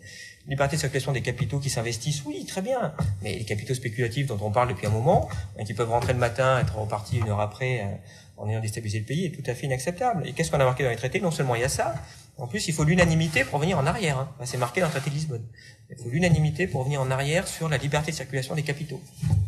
La liberté des gens, non, hein, ça, il n'y a pas de souci, on peut se faire. La liberté des capitaux, c'est noir sur blanc. Regardez, il y a un joli article là-dessus.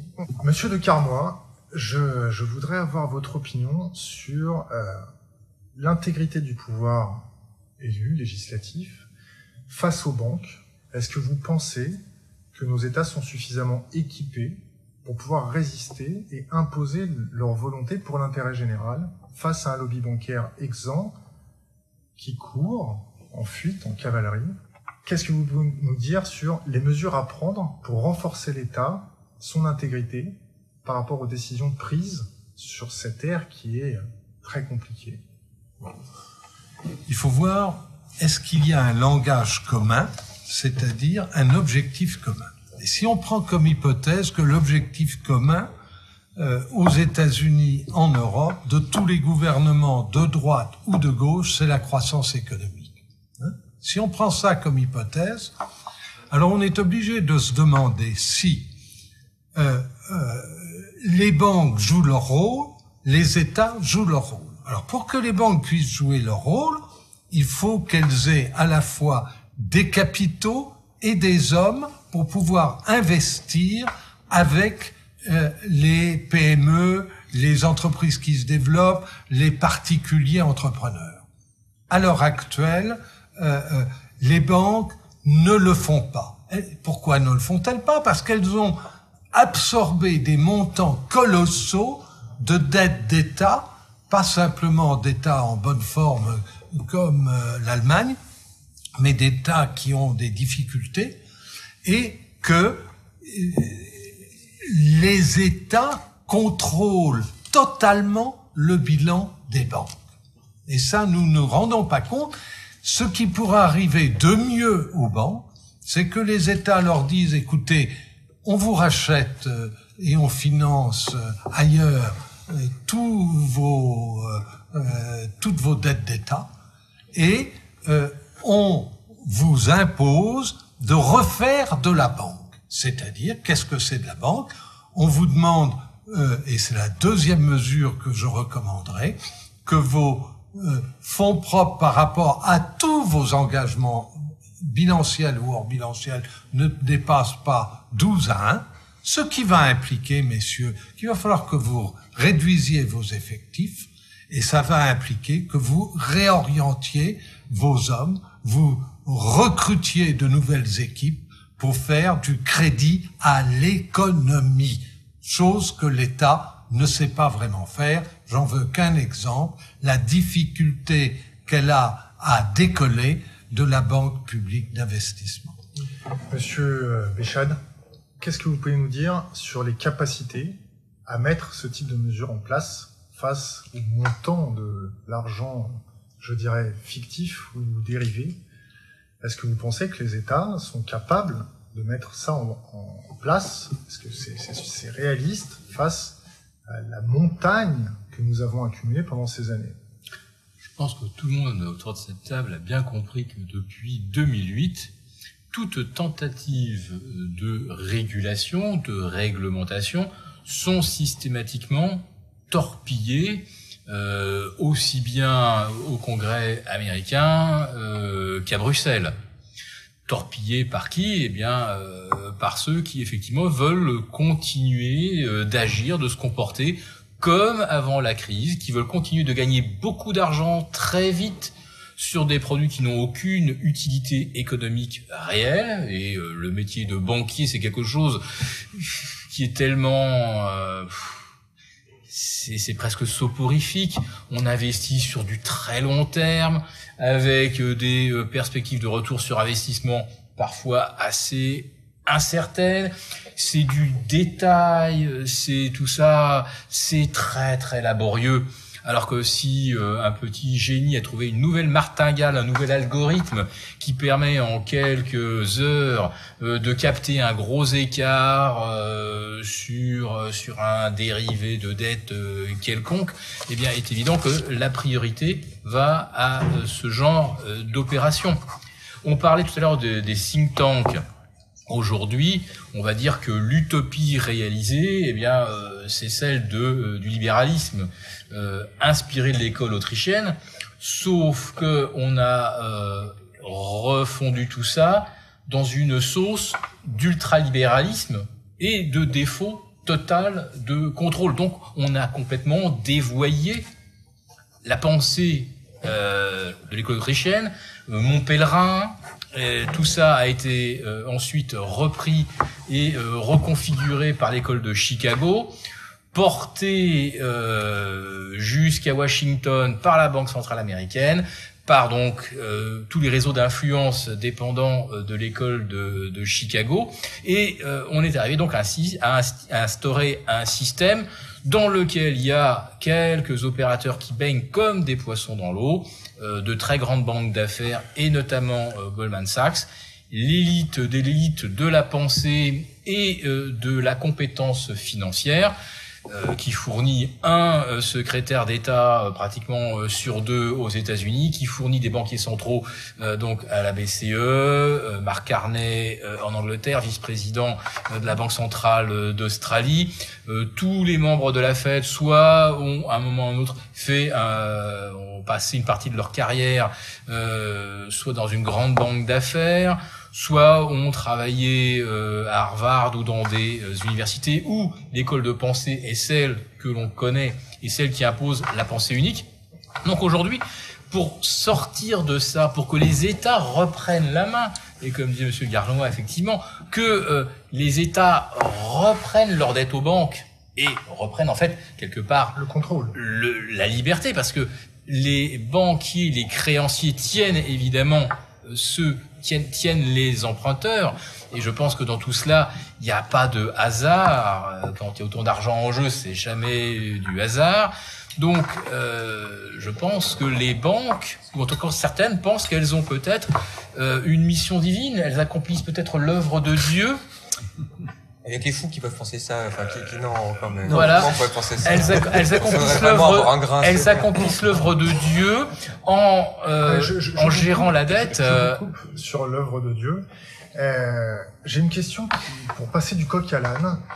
Je, je vou- je voudrais vous poser une question qui a l'air peut-être surréaliste à vos yeux. C'est est-ce que vous pensez que les comportements hors du commun que certains traders ou que certaines salles des marchés ont pu avoir, est-ce que vous pouvez nous dire si vous êtes favorable à un contrôle des stupéfiants dans les salles de marché pour éviter que l'on ait des directeurs de fonds ou des directeurs de, de, de salles de marché qui prennent trop de risques par rapport, je, je vais vous le dire, c'est de notoriété publique, il y a beaucoup de cocaïne qui, qui, qui tourne dans les salles de marché. Est-ce que vous êtes favorable à ce que on teste, comme un pilote d'avion, les traders, les directeurs de banque sur les stupéfiants Euh, Testons tout le monde, parce que quelquefois, quand on entend les discours de Monsieur Bernand, que on peut se demander s'il a pas fumé la moquette avant. Donc, euh, euh, pourquoi pas Mais S'il avait euh, à fumer la moquette, il n'aurait pas cette position. non, vous avez beaucoup de gens sur lesquels on peut se poser beaucoup de questions. Donc, euh, euh, s'il fallait tous les contrôler, on passerait notre temps à ça. Euh, vous pouvez aussi contrôler euh, le président de la République, euh, son ministre de l'économie, parce que euh, quelquefois ils ont des discours qui sont euh, plus que curieux. Donc, euh, on peut se demander s'ils ont pris des substances illicites ou non. Monsieur Berruyer, sur, En tout sur cas, moi, les serais, j'y serais favorable, oui, bien sûr, mais c'est ce que je vous ai dit. Moi, j'ai vraiment une, une conviction forte qui est d'appliquer à l'industrie financière les mêmes normes que l'industrie nucléaire, hein, et en particulier vu ce qui se passe et vu les risques qui sont pris par les opérateurs de marché, ça me semblerait une très bonne, une très bonne initiative. Moi, j'aimerais faire une petite remarque, parce que ça fait maintenant deux heures qu'on parle du diagnostic, hein, de, de, de, la crise, des analyses qui sont même pas très très très différentes. Euh, ce qui est pas très étonnant parce qu'en plus moi j'ai tendance à considérer qu'il faut pas pas à peine être très intelligent pour comprendre ce qui se passe. Il faut juste un petit peu d'honnêteté intellectuelle et de regarder un peu dans le détail, et pas se laisser euh, endormir par les par les sirènes. Moi été assez frappé du, des, des propos d'Hervé parce qu'ils sont. euh, je pense que c'est la première fois qu'on voit un banquier de cette taille qui les tient en français. On n'a pas l'habitude d'entendre ça en France. Dans le monde anglo-saxon, beaucoup l'ont dit. Euh, euh, les anciens PDG de Citigroup, tous ceux qui ont euh, œuvré la démolition du Glass-Steagall, les anciens présidents de Morgan Stanley. Enfin, J'avais fait une liste comme ça, une vingtaine de, de personnes de la carrure d'Hervé qui en parlent. C'est déjà en France, pourquoi on n'entend jamais un ancien banquier tenir des propos euh, assez, euh, assez, assez durs? C'est déjà une vraie question. Moi, j'aimerais demander à, à, à, à Hervé, parce que bon, on pose le diagnostic, c'est bien, on va peut-être parler tout à l'heure d'idées, de solutions. Ma question, c'est pourquoi ça ne se met pas en place? Moi, c'est ça que j'aimerais avoir votre vision. Pourquoi après, je répète, cette vision où tous les banquiers en 2008 ont eu des grosses gouttes en se disant tout va s'écrouler, on arrive à un système où on n'est pas capable de prendre euh, de prendre des mesures qui en plus sont pas spectaculaires. C'est des points, ça nous ramènerait en gros à 1980. hein. Moi, quand je suis né et quand j'ai eu 10 ans, il y avait toujours euh, qu'un fixing par jour à la bourse de Paris. Et il me semble que le pays se portait pas trop trop mal. Il y a même deux ou trois points de croissance en plus à l'époque. Hein. Aujourd'hui, ça paraît inimaginable de dire après tout, une action, ça a une valeur pendant une journée, c'est la même. Ah, C'est une norme comptable d'ailleurs, pour être sûr que ce soit pas détourné. On pourrait imaginer des trucs comme ça. Hein. C'est pas une révolution. hein. Imaginer qu'on va donner un dividende triple à des actionnaires de plus de 10 ans, pourquoi pas Ah, Ce genre d'idées simples. On n'arrive pas à mettre en place des choses de bon sens qui en plus ont déjà été mises en place par le passé. D'où vient le problème? Qu'est-ce qu'on peut faire pour que ça change? Parce que Sinon, on pourra parler, ça va s'écrouler une deuxième fois et on pourra là encore se réunir en disant bah, on avait raison les amis. Bon, mais malheureusement, on a comme à Chypre une ruine de, de tous les épargnants. Hervé? Oh, ben, il y a une réponse euh, de bon sens. Euh, pour passer de... Nous avons, on peut dire en gros, le même système bancaire, la même organisation dans les banques avec des nuances euh, d'informatique à droite et à gauche. En euh, 2013, qu'en 2000, qu'en 1980. Hein? On n'a pas changé. Pourquoi n'a-t-on pas changé l'organisation des banques en interne euh, euh, au cours des 30 dernières années, alors que vous prenez Renault, hein, pour prendre quelque chose de bien français, ou Peugeot, ils se sont complètement transformés. Euh, sur les marchés, sur les méthodes de travail, sur euh, euh, leur marketing, etc. Parce que nous ne recrutons pas au sommet des banques des hommes qui peuvent conduire le changement. Nous ne les recrutons pas. Nous recrutons des types remarquablement intelligents. Nous recrutons des gens qui ont fait l'inspection des finances ou le corps des mines, mais qui n'ont pas toute cette formation qui commence en bas, en bas, il faut commencer en bas pour comprendre comment un employé de banque travaille, pour comprendre comment euh, le petit client réagit, et qui, montant dans euh, sa hiérarchie, sait comment conduire le changement. Premier point.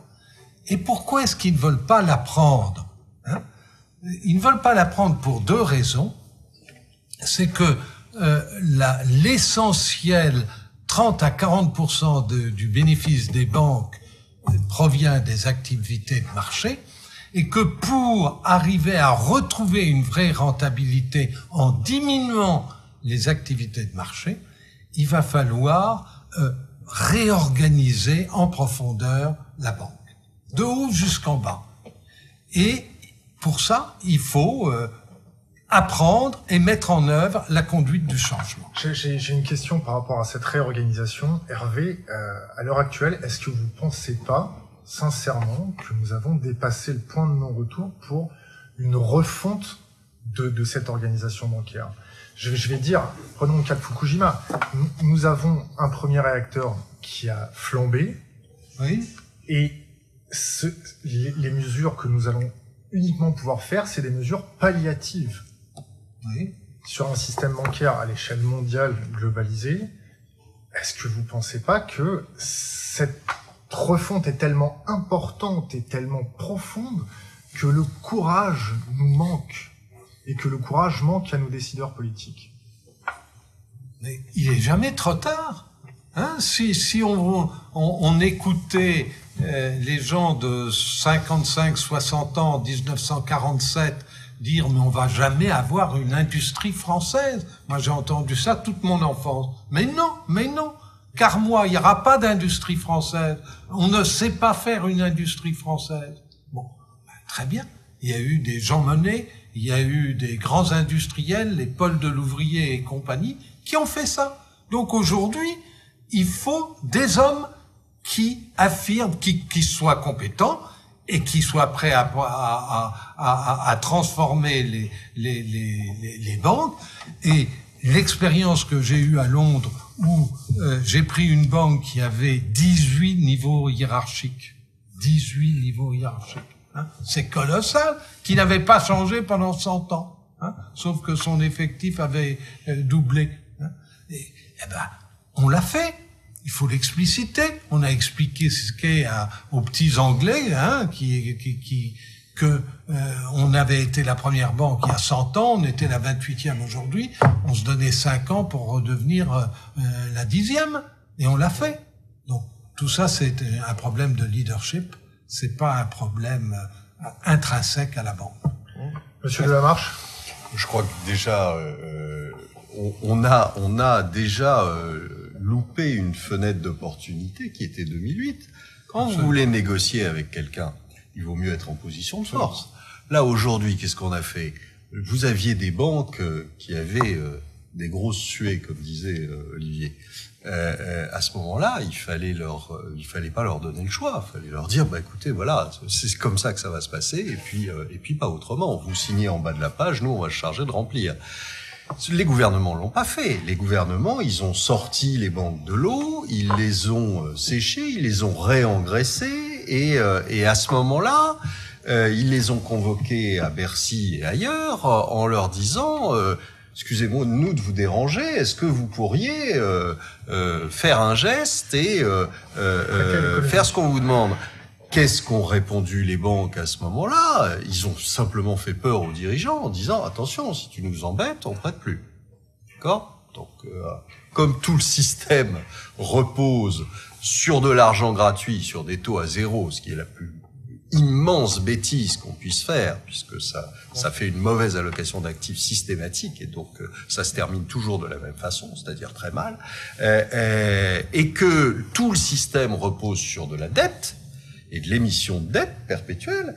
Donc, vous avez un dirigeant qui se retrouve face à un banquier qui lui dit si tu m'embêtes, je prête plus. Et il paniquait, il dit excusez-moi de vous avoir dérangé, vous pouvez revenir, vous pouvez repartir dans vos bureaux. Donc tant que ça durera et tant qu'on n'aura pas quelqu'un, euh, comme disait Monsieur Tapi, sévèrement burné, qui euh, euh, pourra dire aux, banquiers non c'est comme ça et c'est pas autrement, eh ben vous aurez toujours le même le même problème personne n'a voulu. Enfin, on a bien vu, euh, Olivier était très en pointe là-dessus sur le sur la, réforme bancaire. Euh, euh quand on a dit à Monsieur Oudéa euh, qu'il fallait peut-être euh, diminuer son bilan, euh, il a dit ah, mais moi mais les activités de marché ça représente 3% de mon activité. Comme ça en regardant ou 2%, en regardant droit dans les yeux le député qui a dit ah bon je croyais que c'était plus. Excusez-moi de vous avoir dérangé Monsieur Oudéa et de vous avoir posé la question. Donc euh, quand vous avez quelqu'un qui euh, ment comme un arracheur de dents euh, face à un député qui lui pose une question, qu'est-ce que vous voulez faire? Et que vous avez le député qui, en plus, de l'autre côté, s'écrase en disant ah bah excusez-moi, j'avais mal compris. Bon bah, vous pouvez être sûr que les choses n'avanceront pas. Maintenant, il faut vraiment une décision politique et il faut vraiment quelqu'un qui ait envie de la mettre en œuvre. Et pour l'instant, à part les déclarations de Monsieur Hollande qui disait que son, son premier ennemi était la finance, ça n'est resté qu'une des... Oui, je pense qu'ils sont devenus amis. Et euh, euh, ça resté simplement une déclaration, vous évidemment étiez, pas Vous étiez au, au, BFM Award euh, hier soir. Mm. Est-ce que vous pouvez nous faire remonter une petite information que vous avez livrée en off sur les déclarations de Monsieur Trichet? C'était très amusant. Alors évidemment, beaucoup de gens vous diront, bon, enfin, Monsieur Trichet, de toute façon, il est à la retraite. Et euh, euh ce qu'il a dit n'a absolument aucun intérêt, mais c'était quand même assez euh, assez amusant. Il a dit euh, il a dit trois choses. Il a dit que à son son avis personnel, euh, il souhaitait qu'on revienne à, un système de taux de change fixe, euh, qui était euh, de la part euh, de, l'ancien patron de la BCE quand même quelque chose d'assez euh, intéressant.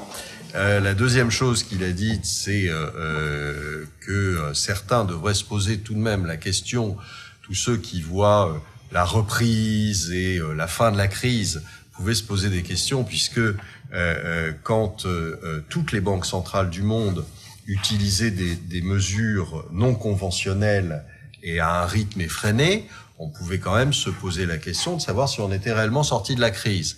Euh, ça, c'était pour ceux qui voyaient la crise derrière eux, je suppose. Petit message. Et, et le, la troisième chose qu'il a dit d'intéressante, c'est que il a dit pour tous ceux qui critiquaient aujourd'hui la BCE en disant qu'elle ne, ne rentrait pas dans le jeu de la BOJ, de la Banque du Japon et de la Fed, euh, c'est-à-dire à faire tourner la planche à billets et à faire des QE successifs. Il disait, je vous rappelle tout de même que depuis déjà un certain temps, c'est open bar illimité, ce sont ces termes, open bar illimité euh, à la Banque Centrale Européenne pour les banques, qui peuvent venir se financer en échange de n'importe quelle cochonnerie d'ailleurs, puisqu'on abaisse régulièrement les niveaux de qualité des collatéraux et que donc maintenant la BCE est, euh, ressemble plus à une poubelle qu'à une banque centrale. Monsieur Béchade? Oui, euh, les chiffres parlent d'eux-mêmes. Le bilan de la BCE est supérieur euh, à celui de la Fed. Alors, bon, heureusement, grâce à Janet Yellen, il y a peut-être une chance que les États-Unis repassent devant. mais bon. Euh... Mais Monsieur Draghi. Ouais, mais Draghi. hein. Monsieur Draghi est là en embuscade et a très envie de gagner la course. Peu qu'il y a un, pour peu qu'il y ait un feu vert euh, de euh, la Cour constitutionnelle de, de Karl Schroe pour effectivement des LTRO illimités pouvant se transformer effectivement en quantitative easing. Bon, on n'est pas sorti de l'auberge évidemment.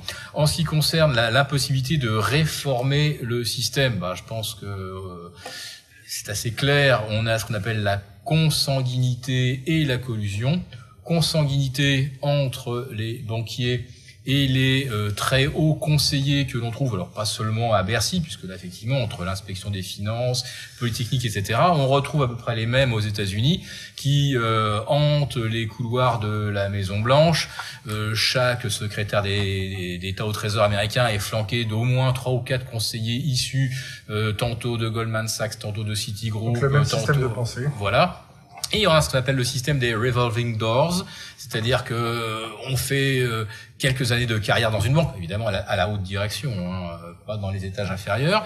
Et puis on intègre l'équipe dirigeante, alors peu importe qu'elle soit républicaine ou démocrate ou en France de droite ou, de gauche, les gouvernements passent, les banques restent. Donc on a cette idéologie. Les peuples trépassent. Donc donc là, on a cette euh, consanguinité, et ensuite aux États-Unis, on a quelque chose qui est beaucoup plus euh, assumé, euh, qui est la collusion, c'est-à-dire que depuis un arrêt de la Cour suprême qui autorise maintenant une entreprise à financer de façon tout à fait ouverte un candidat n'importe quoi, un shérif à l'échelon local, un maire, un député, un gouverneur, un sénateur, c'est tout à fait transparent. Et c'est d'ailleurs été, été l'excuse, c'était de dire euh, jusqu'à présent on avait des, des, systèmes de financement opaques, on va moraliser tout ça. Et maintenant, eh bien, on saura que euh, tel candidat à une élection porte la, la casquette Kentucky Fried Chickens, ou la casquette euh, Halliburton, ou euh, la casquette bah, supportée par quelques banques influentes de Wall Street. Donc, quand on a à la fois consanguinité et collusion, on ne peut pas réformer le système. C'est pas le tout d'avoir une utopie où on dit qu'on va pouvoir changer les, champs, les choses, ou créer une institution comme la trilatérale où on se dit que on ne reverra, on ne reverra jamais une troisième guerre mondiale et on contiendra l'expansion du communisme, etc. à l'échelon planétaire. Il faut effectivement une utopie et il faut des gens pour la porter. Mais quand tous les gens qui sont au pouvoir sont issus de la même école de pensée, Montpellerin, Chicago, euh, qui sont tous passés par les mêmes, ils ont fait tous les mêmes parcours, euh, euh, banque, banque d'affaires, et ensuite, euh, on va dire, les ors de la République ou euh, les allées euh, du pouvoir. Eh bien, quand on est là, je vois effectivement difficilement comment on peut réformer. Donc, deux derniers mots. On va terminer par Olivier Berruyer et ensuite Hervé, vous prendrez la parole pour clore ce débat. Euh, Olivier? Le problème démocratique est en effet un, un, enjeu majeur dans ce qui, dans ce qui se passe. On peut l'illustrer avec l'histoire de, la séparation des activités bancaires. Euh, j'ai vu ça d'assez près. C'est amusant cette idée de simplement dire bon, on va demander aux banques de, de, se scinder en deux, de faire si elles veulent la même chose, mais chacune de leur côté, une qui va prêter à l'économie réelle avec un vrai mission de service public, et l'autre qui va être une banque bah, qui se chargera de faire les produits assurantiels ou les produits dérivés dont on parlait. En tout cas, on fera en sorte qu'elles se contaminent pas l'une l'autre. Cette vision de séparation, c'est ce qu'il y a eu en France entre 45 et en pratique 1995. Hein, ça a été la règle dans notre économie. Depuis 95, en pratique, on a changé ça. Donc on a mis les risques ensemble et en 10 ans, ça a fait faillite. Donc c'est quand même un super modèle. Euh, quand on dit il faut séparer, qui dit ça aujourd'hui? Vous avez à peu près tous les prix Nobel d'économie. Hein, de Stiglitz, euh, Maurice Allais le disait, Phelps le dit, qui était l'élève de Friedman, donc de gauche, de droite, Nicolas Bavrez euh, dit qu'il faut séparer. Donc en gros, toute l'intelligence économique mondiale dit qu'il faut le faire. Moi, j'ai pas trouvé un prix Nobel qui dit qu'est-ce que c'est malin de tout mélanger? Il n'y en a pas un. Vous avez euh, plein d'anciens patrons de banque en, dans le monde anglo-saxon qui le disent, hein, de banques universelles. Donc on a vu, on a essayé, mais c'est trop dangereux, faut laisser tomber. Vous avez en France, vous faites un sondage sur les cadres des banques, la moitié des cadres vous disent déjà faut séparer. Vous avez le Financial Times qui dit nous la régulation on n'aime pas trop ça, mais là comme faut pas déconner sinon ça va s'écrouler. On a un, un, mode comme ça qui dit voilà il n'y a, a, pas une voix à part les banquiers en poste aujourd'hui euh, qui euh, qui disent qu'il faut laisser le modèle actuel. Et au final, on voit qu'on qu'on ne le fait pas. On ne le fait pas en Angleterre, on ne le fait pas aux États-Unis, on ne le fait pas en France, on ne le fait pas en Espagne, on ne le fait pas en Italie. C'est quand même une vraie question. Pourquoi euh, En tout cas, euh, ça montre la puissance de ces réseaux, de ces modes de pensée qui euh, qui voilà, qui empêchent toute toute réforme. Et, et après, il ne s'agit pas de faire des discours sur mon ennemi, c'est la finance. Il s'agit de dire, c'est pas un ennemi la finance, c'est des gens qui font chacun leur boulot euh, du mieux qu'ils peuvent. malheureusement, il n'y a plus de règles générales, il n'y a plus euh, de vision de l'intérêt général. Et donc, quand chacun suit son petit intérêt particulier, ça fait pas du tout un bien-être collectif, ça fait une faillite, euh, une faillite à long terme. Hein. Hervé, le mot de la fin. Le mot de la fin, c'est que nous parlons d'argent et que l'argent, c'est comme la langue des opes, c'est la source de tous les biens et de tous les maux. Bon. Si on prend la France, on peut dire que dans l'ensemble, nous avons bien géré nos systèmes bancaires. Nous les avons mieux gérés que le reste de l'Europe, certainement euh, euh, mieux gérés que les États-Unis et infiniment mieux gérés que le Japon. Donc, acte que nous avons dans l'ensemble eu euh, une Banque de France et des banquiers qui ont été prudents. Reste, que doivent-ils faire pour continuer à contribuer à la croissance et de la France et de l'Europe? Diminuer la finance. Diminuer la finance et réorienter les ressources internes en hommes et en capitaux vers l'industrialisation, le commerce international, l'investissement. Et je pense, en France, que euh, il y a un, une prise de conscience depuis cinq ans chez les banquiers que c'est ça leur mission principale, ce qui fait que je suis assez optimiste sur l'avenir de l'activité bancaire française et de l'activité bancaire européenne. Très bien. Euh, je suis désolé, je voulais pas rebondir dessus, mais en tout cas, moi, je n'ai pas du tout la même vision sur le fait que nos banquiers se sont euh, bien comportés. Il y a qu'à regarder. Société Générale, affaire Kerviel, ils ont failli sauter une fois en 2008. Contrepartie, AIG, ils ont failli sauter une deuxième fois en 2008. Dexia a fait faillite. Le Crédit Agricole a perdu un bras en allant, on se demande pourquoi en Grèce. Euh, on a 100 000 milliards de produits dérivés en France, dans nos quatre banques systémiques. Voilà, donc en tout cas, j'ai un désaccord ici sur ce, sur ce point-là au niveau de la gestion du système bancaire relatif. Hein on n'est pas bon ou mauvais, on est meilleur que les autres. Voilà. si vous voulez. D'accord. Euh, je vous souhaite une excellente journée et j'espère à bientôt. Et merci encore.